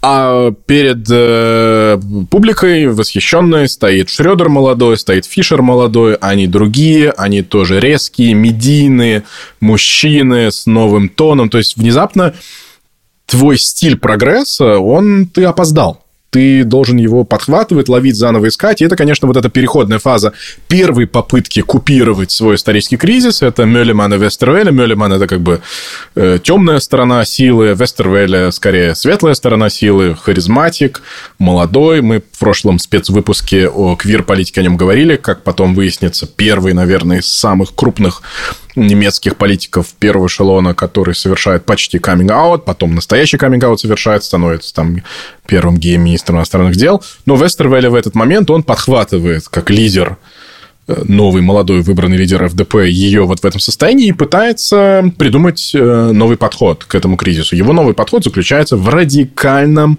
омоложении стиля. Да, абсолютно попсовый подход. У него где ему заказывается спецмашина, гидомобиль, с которой он ездит по всей стране с таким очень ярким дизайном. Он печатает себе на подошвы своих башмаков цифру 18%, объявляет, что при мне ФДП не просто вернется там в правительство, а мы наберем 18%. Это были бы какие-то абсолютно рекордные цифры. Они там набирают э, только 7, но цель 18% абсолютно. Он ходит в реалити-шоу, эм, и все это подается именно вот таким омоложением. Крутая, попсовая, совершенно другая политика, но закрепляется имидж шпаспортай. Да? И это термин не только, который придумывают журналисты. ФДП, в принципе, сама им пользуется, потому что говорит, ну, политика должна доставлять шпас, приносить фан, удовольствие. И тогда кажется, что это могло быть решением. С перспективе нескольких прошедших лет комбинация имиджа богатеньких имиджа тех, кто долгие годы единственной своей целью обозначал цепляться за власть любыми Э, методами, с имиджем партии фана выясняется, что это абсолютно провальная история. Но в какой-то момент кажется, что а вдруг сработает. Ну, еще и время благополучное, да, там до кризиса 2008 года. А, мне кажется, вместе с этим кризисом, да, пропал собственно, фан из немецкой политики на много времени, да, и потом появился в позднее меркельское время, но уже там другие люди его, может быть, там пираты или депортай, да, как-то его подхватили, ну вот. Но кроме того, кроме как бы фана, мне кажется, Меллиман все-таки научил Вестервелле тому, что в отличие от других партий, где всегда борьба за руководство, где сложно консолидировать э, большинство, ФДП, потому что она такая маленькая, мобильная, она обладает преимуществом, что она может сплотиться вокруг своего лидера, если лидер удачный, да, и э, долго существовать в качестве партии как бы одного лидера, да. Сначала таким лидером был Вестервелля, потом была попытка сделать из такого лидера э, Филиппа Рёслера, и сейчас вот Кристиан Линднер, который вот уже тоже 10 лет там у руля, и сейчас партию без Линднера представить кажется сложно. То есть, и кажется, из этого вполне возможно, что из грядущего, э, господи, эм, кризиса, хм, подумал я, останется ли Линднер, если ФДП не попадет в следующий Бундестаг, но, честно говоря, кажется, не останется, поэтому тут я на этом замолчу. Но тут важно то, что действительно, вот посмотрите, как там у социал-демократов, да, часто меняется руководство, сейчас еще двухсоставные партийные верхушки, да даже у, а, у альтернативы для Германии, да, там как бы кто уже сменился за последние три года там. Ну вот, а ФДП, вот, пожалуйста, все просто. Линднер, а раньше был такой Вестервелля. Ну, я соглашусь, что лидерский фактор и должен быть подходящий лидер, не Филипп Рослер, который был между Вестервиль и Линдером, это как раз оказался провальный вариант, последний председатель ФДП при поздней Меркель, уже, который вместе с ней правил, и вот именно при нем ФДП вылетает не просто из правительства, а вообще из Бундестага целиком, то есть они не набирают проходной балл, это историческое поражение, после него непонятно, будет ли партия существовать вообще, потому что это не просто нокаут, это нокдаун полноценный, и эм, в нем, э, ну, Филипп Ростер оказался тоже вполне современным человеком, если смотреть на него с точки зрения рыночной, вот такой пиаровской, рекламной, и за счет своей близости к вот этому большому, богатому, мощному, в том числе из Америки, приходящему рынку политики, где из кандидатов делают личности, рассказывают нарративы, придумывают им какие-то интересные, привлекательные стороны. Филипп Рестлер вообще идеальный, да, а усыновленный ребенок э, беженцев из Вьетнама, которых Германия когда-то приняла, которые бежали из этой страны. Вместе с ним он впервые во взрослой жизни, уже будущим министром, э, едет во Вьетнам и с ним там команда журналистов об этом пишет. При этом он очень хорошо образованный. Он не просто врач, он штабс-арст. Он бундесверовский врач, он в форме, он служил, у него есть конкретный опыт э, полевой службы. Ну, то есть, как бы, если ты делал бы идеального кандидата именно по критериям привлекательности, интересности, необычности, современности, казалось бы, ну вот он. И ничего не работает. Его, эм, его личность, его характер, его, его интересность, необычность не каширует проблему со стратегией. А проблема со стратегией еще более ухудшилась. Почему? Почему? Во-первых, как мы уже сказали, возникает большое количество разных партий, математика меняется, геометрия меняется, партии друг другу уже никто не может, э, точнее, ФДП не может просто ждать, что к ним обязательно придут, потому что они не стан, не, незаменимы. Все, их незаменимость заканчивается. Кроме того, э, вокруг начинается уход, размежевание вот этого образованного среднего класса в самые разные партии. Вообще, в целом, люди в Германии начинают голосовать все меньше э, за ту партию, за которую они всегда голосуют, потому что роль идеологии действительно падает. Но для ФДП это проблема, потому что у больших партий все равно есть большой блок избирателей, для которых партийная преференция – это идентичность. Голосовал за ХДС, всю жизнь буду голосовать за ХДС. Ну вот, потому что это так. А вот у ФДП за счет их определенного оппортунизма, за счет того, что они не вывели себя в э, политический ландшафт как партия интегрирующая, а остались партии, представляющие довольно узкие интересы. А именно вот эти бюргерлихе, буржуазные интересы, как, как, есть что, если перевести в конкретный политический язык, это интерес сохранения этого достатка. Это даже не столько интерес прогресса. Нет, он тоже искренний. Но первый вопрос, если посмотреть опросы среди членов и избирателей ФДП, которых интересует, это налоговый вопрос. Это вопрос эм, сохранения привилегированного положения. Этим, этой темой, эм, налоговой в первую очередь, они всегда будут набирать условно 5%. И всегда будет такая борьба э, точнее, такое дрожание, так, все, такая, такая нерв, нервотрепка, пройдем или не пройдем. Если ты хочешь сохранять верность вот этого маленького ядерного своего электората, ты должен быть непреклонным. Ты должен раз за разом доказывать, что именно ты – это гарант не повышения налогов, именно ты – это гарант не расширения долгов государственных, то, чем Линдер сейчас занимается. Но если ты это делаешь раз за разом, показывая, какой ты паладин довольно узкой группы интересов, в то время как большинству немцев как раз-таки не нужны такие позиции. В этом специфика вопроса. В немецкая социология раз за разом показывает, что 75-80% немцев в общем и целом согласны согласны с тем высоким уровнем налогообложения, который существует в стране. Есть дебаты о том, с какого порога должны начинаться налоги. Есть дебаты о том, кого считать топовым налогоплательщиком. И там действительно много проблем в этой системе. Система сейчас сверх хорошо зарабатывающего специалиста и просто богатого э, наследника, она гораздо более несправедлива по отношению к специалисту, который сам зарабатывает на свою жизнь. Там много чего нужно реформировать. Она действительно заскорузлая, застоявшаяся, несовременная. Но в общем и целом ожидание того, что мы живем в стране, где государство берет на себя у нас большие деньги, а роль подоходного налога – это где-то треть вообще всех налоговых поступлений в государственные бюджеты, но при этом возвращает эти деньги в форме форме автобанов, в форме детских садов, в форме образования бесплатного все еще, ну, абсолютно большинство образования как опыт, как, как благо бесплатно, да, в Германии. И даже среди богатых, если ты помнишь вот эти дебаты, когда сейчас начался бюджетный кризис, и Линднер, как министр финансов, начал спускать э, обязательства отдельным министерствам экономить на их профильных программах, Министерство семьи решило урезать Эльтернгельд, то есть пособие для родителей, сделать его доступным группе людей с не таким высоким доходом. То есть до этого момента, если ты зарабатывал как семья 300 тысяч евро в год, тебе государство могло еще давать определенные дотации, если у тебя были дети. А теперь они предлагают чуть-чуть это спустить, и там не сразу, а спуститься на 250, а потом на 200 тысяч, по-моему. Я не помню последнюю версию, был большой конфликт. Но по этому конфликту было видно, что даже люди, которые по всей метрике являются топовыми по своим заработкам, имеют ожидания по отношению к государству, что оно будет им платить какой-то формой пособия. Эта система не работает, если начать ее резать по принципу, а давайте радикально уберем налоговое бремя. Национальный общественный консенсус Германии привык к этому налоговому бремени.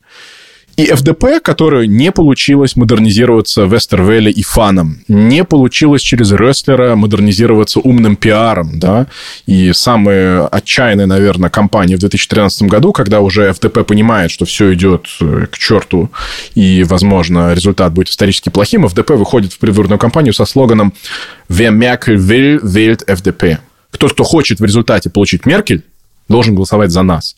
И этим самым они спускают штаны. Они показывают, что от них осталось всего-навсего функция добрать те несколько процентов, которые, возможно, нужны, чтобы сформировать коалицию с лидерством совсем другой партии. Они отказываются даже от иллюзии того, что они могут влиять на политику. Они слишком маленькие для того, чтобы на нее влиять. Тормозить возможно. Давать свои проценты кому-то, кому их не хватило, возможно. Влиять нет. И вот с этой ситуацией становится очень сложно расширить свою электоральную базу, привлечь людей, которым интересны другие темы, не только налоги, но им интересна цифровизация, образование, миграция, инфраструктура и так далее и тому подобное. И при Линнере ФДП начинает заниматься этим процессом. И здесь мы возвращаемся к этой давно забытыми два крыла, национальный либерализм, социальный либерализм. Они все еще присутствуют, потому что если идентичность твоей партии неолиберальная, то есть минимум государства, минимум налогов, минимум интервенций, а с другой стороны ты пытаешься быть привлекательным более широким слоям населения, у тебя возникают постоянные парадоксы в твоей программе. Вот в 2021 году они шли с вопросом цифровизации на выборы с идеей создать министерство по цифровым вопросам. Абсолютно государственническая, не рыночная мера. Создать министерство, которое потом будет тут, здесь и там регулировать, вливать деньги, заставлять что-то кого-то делать. Второй пример с образованием. Понятно, что с либеральной идеологической точки зрения образование – это как раз тот ресурс, то топливо, на котором человек растет и может из себя сделать и предпринимателя, и ученого, и спортсмена, и кого-то угодно. Это как раз-таки идея свободы, как идея возможности, дать шанс. Дать шанс человеку максимально реализовать свои таланты. Немецкая система образования, мы про школьную с тобой поговорили, про университетскую, может быть, когда-нибудь тоже запишем. У нее много проблем. Она явно не дает шанс максимальному количеству людей максимально максимально себя реализовать. ФДП предлагает в последней предвыборной программе 2021 года точечные вливания, фондовые, финансовые, э, предлагает упразднить федеральные компетенции земель. То есть это тоже, с одной стороны, это интересно всем тем, кто не слышит конкретных механизмов решения от других партий. С другой стороны, это очень конфликтно для тех, кому самое главное неолиберальная повестка. И вот в этой лодки, качающиеся постоянно, нет, нам нужно расшириться, нет, нам нужно быть верными нашим сверхрыночным идеалам, и застряла лиднеровская ФДП, по сути, да. И именно на этом фоне у них такое попури позиции. Если посмотришь на их позицию по борьбе с изменением климата, казалось бы, ну вы же та самая научная партия. Почему вы не прислушиваетесь к тем 90 с чем-то процентам научного сообщества, которые говорят, ребят, рынок не справился. Борьба, продажа сертификатов на СО2 не справились. Нужны правила, нужны ограничения, нужны запреты, нужны налоги. ФДП говорит, нет-нет-нет, технологии нас спасут, это не то, остаются рыночниками. То же самое там с электродвигателями. Да? Вся страна, все партии, почти все страны Европы договорились на европейском уровне э, с какого года э, нужно будет отказаться от двигателей внутреннего сгорания, ФДП считает необходимым лоббировать интересы немецкого лобби автомобильного которая немецкий автопром – это автопром двигателя внутреннего сгорания. Он проспал электродвигатель давно. И туда вставляет эту технологию e-fuels, этих э, синтетических топлив, то есть из э, химических процессов получаемого квази-бензина, который все еще можно будет сжигать в двигателе внутреннего сгорания. И поэтому у многих, кто смотрит на ФДП, возникает вопрос, почему вы все еще выглядите как партия, реализующая очень узкие интересы тех самых экономических кругов, к которым вы так долго так были близки. Самый известный пример – это Мёвенпик аферы, наверное, да, то есть это когда ФДП вот на этом обещании убрать налоги э, приходит к власти с Меркель, да, как раз-таки в 2002 году, и после этого ничего не происходит. Налоги понижаются только для одной промышленности, для отельного бизнеса для гостиничного бизнеса. Того бизнеса, который почему-то незадолго до выборов в особо большом масштабе предоставил пожертвования для предвыборной кампании ФДП. Ну и вот с этим имиджем очень сложно быть партией прогресса. И Линднер, ты хороший вопрос задал. Что сейчас будет? Вот он решил быть принципиальным. Он решил быть фундаменталистом. Ни шагу назад, ни цента новых долгов. Будем экономить до последнего. Шварца нуль. Это его стратегия. Он решил. Он, видимо, решил, что он не будет интегрировать какие-то новые идеи, не будет конкурировать за новых избирателей. Он будет вот таким фундаменталистом-рыночником, а его партия в это время пытается по другим э, вопросам выглядеть, скажем так, комбинируемой с другим электоратом. Потому что с точки зрения национального либерализма АФД заняло его нишу. Да? Э, если ты посмотришь на критику ФДП э, в адрес Меркель, когда Меркель в 2015 году в кавычках пустила беженцев в Германию, это для линнеровской ФДП сейчас главное доказательство того, что их нельзя убирать из власти. При мне такого не было бы, что ли, они говорят? Да, они говорят, вы видите, что произошло, потому что нас тогда не было во власти. Меркель пустила их в страну, при нас этого бы не было. И они аргументируют это через национальный либерализм, через правый порядок и так далее. Тут интересно, вообще сохранились ли в Германии после как бы нынешнего кризиса, да, может быть, после закона о гражданстве, то есть через несколько лет, эти самые 5%, которым выгодно уменьшение налогов, да, вполне возможно, что как раз Германия подходит к печальной ситуации. Мы говорим о том, что немцы стали жить хуже, да, и это заметно, что как бы вот этих вот четких 5%, да, которые были раньше, их нет. А к тому же многие из тех, кто в них могли бы входить, они все-таки голосуют за зеленых, да, потому что, ну, как-то просто думают не эгоистически, да, а другими причинами руководствуются.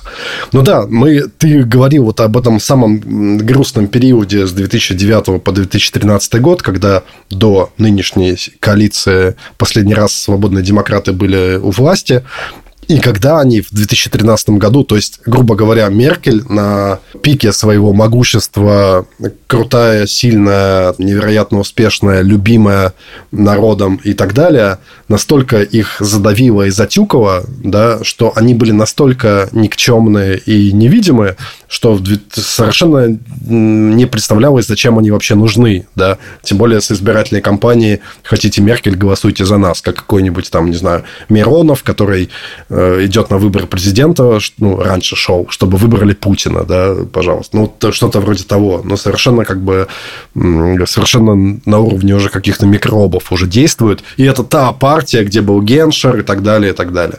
И, э, соответственно, поднимал партию со дна Кристиан Линнер, да, и Кристиан Линнер в страшном сне видит, как после этой коалиции светофорной тоже ФДП вполне может потерять место в Бундестаге. Кто тогда будет поднимать партию, да? И под какими знаменами она будет подниматься? А политический ландшафт стал еще сложнее. Это не просто какие-то там зеленые, левые, а появятся новые партии, а усталость от старых партий, да. А если экономический кризис продолжится, да, ну, короче, с Линнером мы с тобой поменяться и так бы, наверное, не хотели, а сейчас вообще совершенно не хочется. Он, кажется, в очень сложном положении находится. Ну, вот. И при этом, ну, мы о самой по себе фигуре как бы Линнера ничего не сказали, но вот пока ты о нем немножко говорил, я поспорил сам с собой вот с этим образом богатого, самонадеянного, не очень умного человека, который складывался из вот этого видео, который в твоем канале, собственно, нам читатели прислали, да, когда школьник Линднер, такой как бы карикатурный персонаж, ему там 16 лет, он ездит на лимузине, у него там, не знаю, какие-то смешно выглядящие еще мобильные телефоны, слишком большой ему пиджак, хотя оверсайз тогда был в моде, кажется, и он в каком-то, не знаю, там 15-летнем возрасте, а может быть еще раньше, со своим каким-то дружбаном, тоже как, каким-то богатым отпрыском, и они выглядят все просто как какие-то персонажи из тинейджерских сериалов 90-х, где вот были такие богатые сынки противные, которые как бы думали, что э, миром управляют только власть и деньги, и поэтому вели себя соответствующе,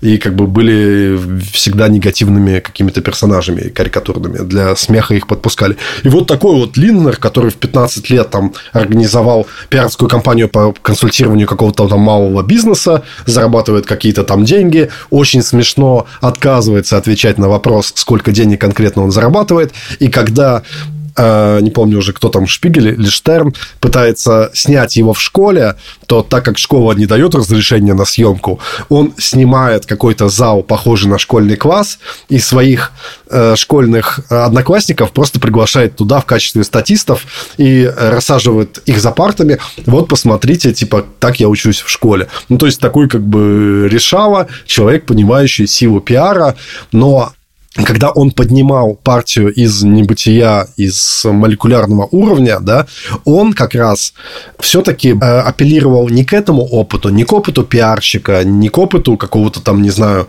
человека, который может вам преподнести, что синее – это зеленое, и продать все, что угодно на свете.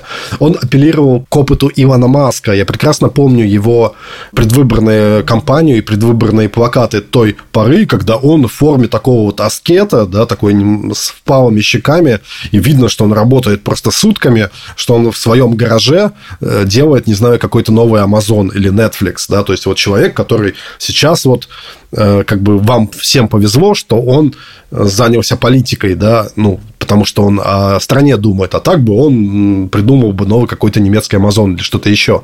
И такой у него был имидж, и этим имиджем, в том числе, он ФДП на нормальные как бы позицию поднял там до 10-11%. Ну, вот. Но где Иван Маск и где вот этот вот богатый сынок 16 лет, который как бы ездит там на лимузине. Как это все сочетается в одном человеке? Или изменился он? Ну, во-первых, ты смотрел фоточки с его свадьбы на острове Нет. богатых Зюльт, куда там Мерц прилетел на самолете, туда завозили кабриолеты для съемок. Это действительно и так сам по себе был остров богатых, и он, у него такой имидж Германии. А когда там он в прошлом году, он же, по-моему, там играл свадьбу, это было светским событием. Какая черту свадьба, какого министра, какого лидера, какой партии, когда последний раз было светским событием. То есть, безусловно, игра на статусе, на успехе, на богатстве – это его абсолютно настоящая черта, мне кажется. Он ей удобно пользуется, но я не думаю, что тут есть противоречие между Маском и им. Они, и что Илон Маск, что Кристиан Линднер, оба, по сути, это такие Эйн Рэндовские персонажи. Да, это такой Ховард Рорк, э, который все делает сам, всего добился сам, своими мозгами, своей харизмой, своей работоспособностью, своей дисциплиной, своим временем, своей удачей. Даже удача здесь превращается в черту характера, а не в просто какую-то лотерею. И вот этот налет практически либертарианского обожествление успешного человека – это именно того, чего в немецкой политике больше нигде нет. Есть много людей, в АФД тоже много либералов, которые в экономическом смысле хотели бы убрать налоги, выйти из ЕС и так далее. В этом нет ничего особенного. У зеленых очень много либеральных идей, особенно социально-либеральных, про брак, про усыновление, про личные свободы. И, в принципе, там довольно много богатых и успешных людей, которым хочется что-то делать для борьбы с изменением климата. Да и в самом ХДС, на самом деле, в ЦДУ много либералов. Именно поэтому у ФДП есть шанс исчезнуть, потому что, когда наступит время полностью переделывать налоговую экономическую систему ХДС, справится сама. Э, во главе ХДС стоит человек, который годами работал на BlackRock, на Фридрих Мерц. Это человек, которому не нужен никакая подсказка со стороны, как это делать и что значит по-рыночному вести страну. Но вот это абсолютно нетипичная для немецкой политики романтика – self-made man, ей Линнер обладает. И он обладает ей вплоть до своих многочисленных конфликтных разговоров с разными протестантами, не в смысле религиозными, а в смысле протестующими людьми, которые, куда бы он ни приезжал, идут с ним сраться. Студенты, школьники, недавно была стычка с представителями последнего поколения, и зачастую это попадает на камеру, потому что люди с камерой в его команде есть, и со стороны тех, кто пришел опротестовывать его, а он же как раз вызывает протест именно тем, что он такой чужой. Но он политик от богатых. Это в стране, похожей на Германию, где баланс интересов, где забота о маленьком человеке, где социальное государство, это само по себе вызывает зачастую неоправданный антагонизм. Само по себе еще ничего плохого в том, что человек богат, нет, но он уже раздражитель. Когда он попадает в такие ситуации, когда люди приходят к нему, а теперь он, естественно, генерирует много поводов для конфликтов, еще больше, чем раньше. Когда он был лидером оппозиции, ну, слово за слово, ну, пустоплю, ну, как, ну, что, с оппозицией ничего не взять. Сейчас он министр финансов. Это тот человек, который продавливает все немецкое государство под свою волю не тратить больше, чем нужно. Это совершенно непонятная ситуация. Всем кажется, что нужно тратить больше. Вот, вся Мюнхенская конференция была посвящена вопросу, что даже не 2% ВВП, а 3,5% Германии придется тратить на оборонку. Это с одной стороны. С другой стороны, я не понял, мы хотим хорошую Deutsche Bahn или нет? Мы хотим вот эту цифровизацию, где нужно прокладывать оптоволокно или нет. Неважно, какую энергетику мы хотим, будь она ветрено-солнечная, будь она атомная, это гигантские вложения. Мы пришли в точку, где вот эти годы Меркель, где экономия считалась хорошим тоном и были пропущено окно возможности инвестировать по-крупному, да, сделать домашнее задание, мы вот сейчас расплачиваемся. Страна вся в узде у него. И такое ощущение, что либо Олаф Шольц его первый фанат, либо он проигрывает каждый раз, когда у них заходит разговор о том, чего делать с финансами государственными. На данный момент Кристиан Линнер выглядит как вот тот самый атлант, который нас держит в узде, в вопросах ты видишь, как на это реагирует население, именно потому, что это не немецкий стиль политики, это абсолютно нетипичная история. Но для маргинального балла вот в эти самые 5-6% этого может хватить. И, возможно, на 5-6% можно очень долго сидеть. Мне кажется, что максимально рискованный вабанк, которым он сейчас э, решил поиграться, попробовать вот такую фундаментальный гнет экономического либерализма, фискального либерализма налогового, это рискованно. С другой стороны, а кто займет вот эту нишу? ФДП имеет амбицию одновременно защищать ваши личные данные в интернете и защищать границы от беженцев, и даже депортировать их. У них есть амбиция, с одной стороны, привлекать квалифицированных мигрантов, с другой стороны, вводить везде повсеместно, как часто происходит, вот эти не наловые системы оплаты, чтобы, а то уж сильно зажрались эти беженцы, чего-то мы им деньги платим, они не работают и вообще не сидят. Вот они обслуживают вот эти две стороны, как Джекил и Хайд э, либеральной души немецкой. С одной стороны, хочется прогресса, хочется прав человека, хочется человечности, хочется свобод, а с другой стороны, э, какой сложный мир. Все-таки хотелось бы границы под замок и деньги на дармоедов не особо тратить, да и вообще, на самом деле, может быть, как-нибудь мы не будем особо менять то, что до этого работало. Большой бизнес, большая промышленность, опытные управленцы, аристократы у власти. Вот, я думаю, наступил момент решения. Я не знаю, как чем все закончится. Линдер явно считает, что ему удастся пройти через этот кризис и ФДП сохранить и в следующих 10, 20, 30 годах.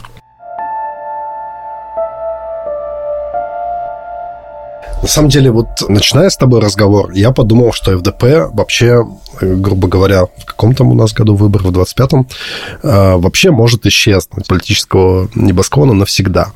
Потому что, черт побери, столько новых партий, да, и как-то они совсем э, потерялись в светофорной коалиции, вызывают раздражение, кажется, у всех единственное, да, просто они вот как бы Линна раздражает просто всех, кажется, и справа, и слева, и такое ощущение, ну и, собственно, своих же избирателей, да, мы видим это по итогам.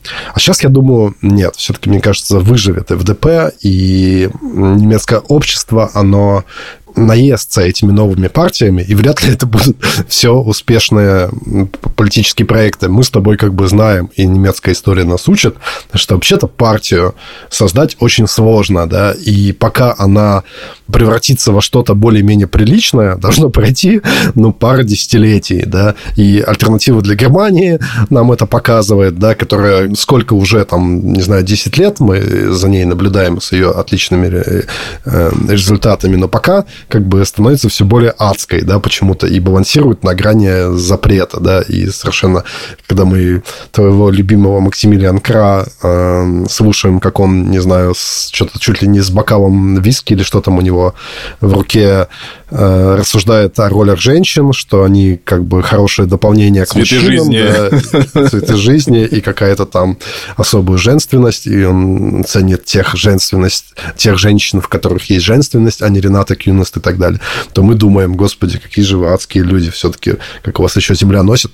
Но это к тому, что те партийные проекты, на которые сейчас я вполне допускаю, что и на выборах в Европарламент, и на следующих выборах в Бундестаг немцы с удовольствием поиграются, но они им лет за пять могут и надоесть. А что останется? А останется ФДП, а будет у них какой-то новый председатель, да, а какая-то особая отсталость Германии никуда не денется, и можно будет апеллировать к опыту, опять вспомните Вестервелли и Линднера, и Геншера, и кого угодно, и действительно же красивая история self-made мэна, который, господи, вот взял и красивая история, даже, если честно, не кринжового богатства, да, потому что если тебе не надо стыдиться того э, места, где ты там деньги заработал, то что плохого, грубо говоря, на острове Зюльт, да, отличный остров, прекрасный, ну, господи, это все-таки не Багамы, да, не Мальдивы, это все-таки не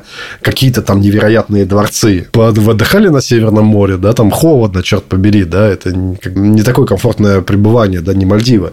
Поэтому кажется мне, что соскучатся немцы по ФДП, и даже если сейчас они из Бундестага, блин, ну, в такой ситуации, как какой Линднер сейчас оказался, да, ну, просто невероятно, никому не хочется в коалиции с социал-демократами. Он виноват, что ХДС сделал ставку на Лашета и не набрало нифига.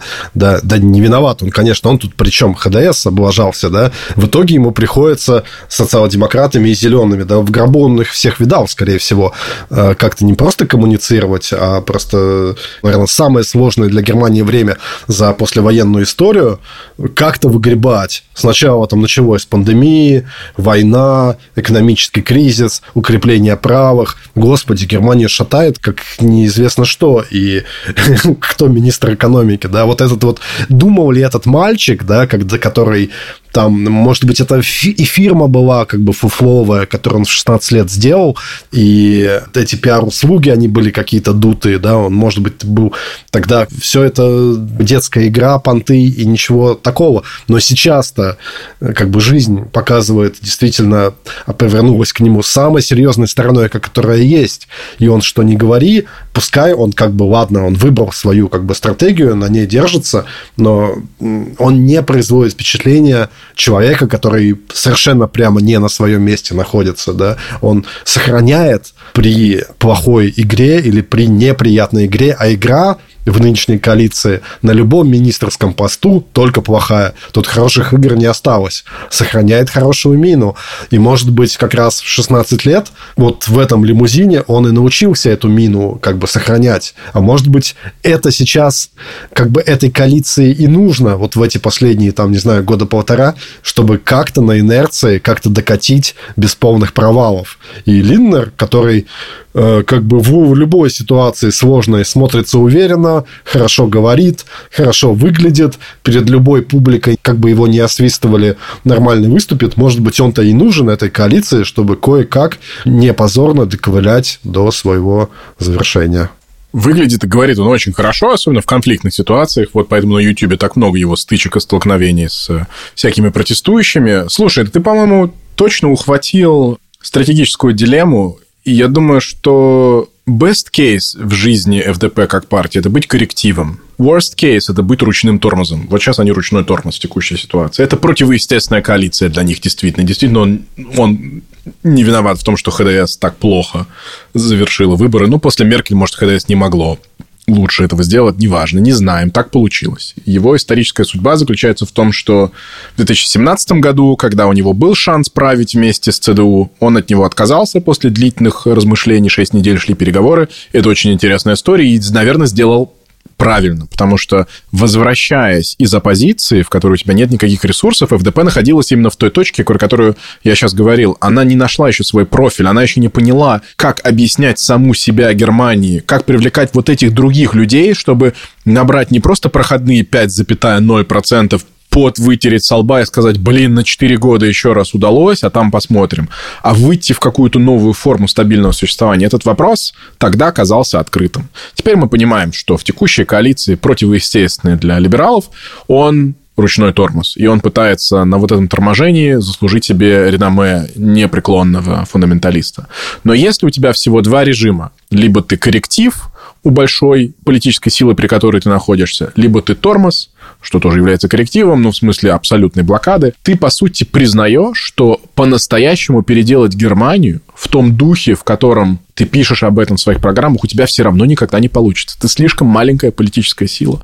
Общий тренд немецкой политики на размельчение, на фрагментацию. Большие партии будут становиться меньше, с партий в общем и целом будет становиться больше, средний балл всех партий на выборах будет приближаться к арифметическому среднему. В этой ситуации мечта о том, что Германия могла бы быть другой страной, более открытой для предпринимателей, для стартаперов, с другими налоговыми ставками, без бюрократии. Это красивая история, которую Германия иногда любит про, сама, про самую себя слушать. И вот спрос на то, чтобы кто-то эту историю тебе рассказывал, он действительно не пропадет. Поэтому ФДП как серфингист, их может смывать волной политического момента, но доска все равно будет оставаться на плаву. Кто будет рассказывать эту историю, что Германия могла бы быть не Германией? А вот про реализацию, про то, что это возможно или нет, про это за последние вот эти, ну, начиная с 82 года, несколько десятилетий, все стало понятно. Нету политической стратегии, которую ФДП так может привести во власть, чтобы она по-серьезному поменяла бы эту страну.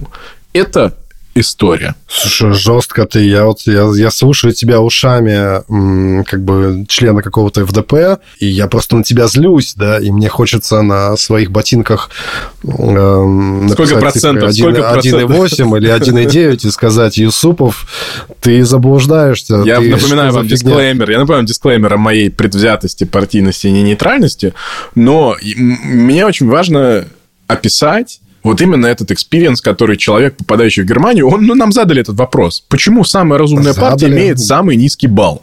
Вот вам это объяснение. Потому что Юсуфов функция... говорит, что ее функция рассказывать вам красивые сказки. А на самом деле единственное, что она может, это чуть-чуть корректировать старшего брата. А сейчас она даже не корректирует, а палки в колеса вставляет. И это как бы никому э, пользы не приносит. Но за красивые сказки мы эту партию любим. Правда, Эм, сейчас расстояние, дистанция между этой красивой сказкой и реальностью настолько велика, что дистанция может партию погубить. Обидно пусть каждый немножко поживет вот с этим образом ФДП, который мы ему нарисовали. Да, но при этом я им очень желаю, чтобы они увеличили процент женщин в своих рядах. Я думаю, это пойдет им на пользу. Это сделает их гораздо более современными. То есть корпоративный дизайн это хорошо, но еще хорошо бы отображать то общество, которое вы хотите представлять. Сейчас они это явно не делают, да, соглашусь. Спасибо тебе большое. Я тоже тут послушал Юсуповскую, так сказать, сказку. У тебя там были замечательные монологи, и немножко по ним соскучился, так что очень рад, что мы двигаемся дальше. Да, спасибо тебе за и твою идею поговорить наконец-то о партиях, про ФДП. Я думаю, что про них еще раз можно будет поговорить, как раз-таки ближе к каким-нибудь электоральным событиям, потому что вообще на самом деле все непонятно. Ну, если так по-честному, что будет, непонятно. Да, ну, понятно, что мы благодарны нашим патронам, которые нас поддерживают. И вот был у нас небольшой опыт, что мы чуть-чуть, наконец-то, что-то сделали для патронов, и, господи, на денек им дали раньше аудиозапись, и сразу нам там пару человек прибавилось. Я думаю, что что мы повторим и вообще что-то отдельное еще придумаем для вас. Спасибо вам большое. Да, и спасибо большое Эльдару Фатахову за то, что он нас режет кромсайт и делает аудибельно привлекательными. Да, ждем его в Германии. Вроде собирается приехать. Чё ж ты прям так? Ты еще выдай номер, номер отеля, в котором он собирается останавливаться. Захочет, сотрет. Все в его руках. Мы это знаем, да. Большое спасибо Лине Хесса, которая нам замечательный логотип э, нарисовала, который до сих пор служит нашей визитной карточкой и привлекает внимание и приносит к нам новых слушателей. Спасибо вам. Всего хорошего. Всем пока.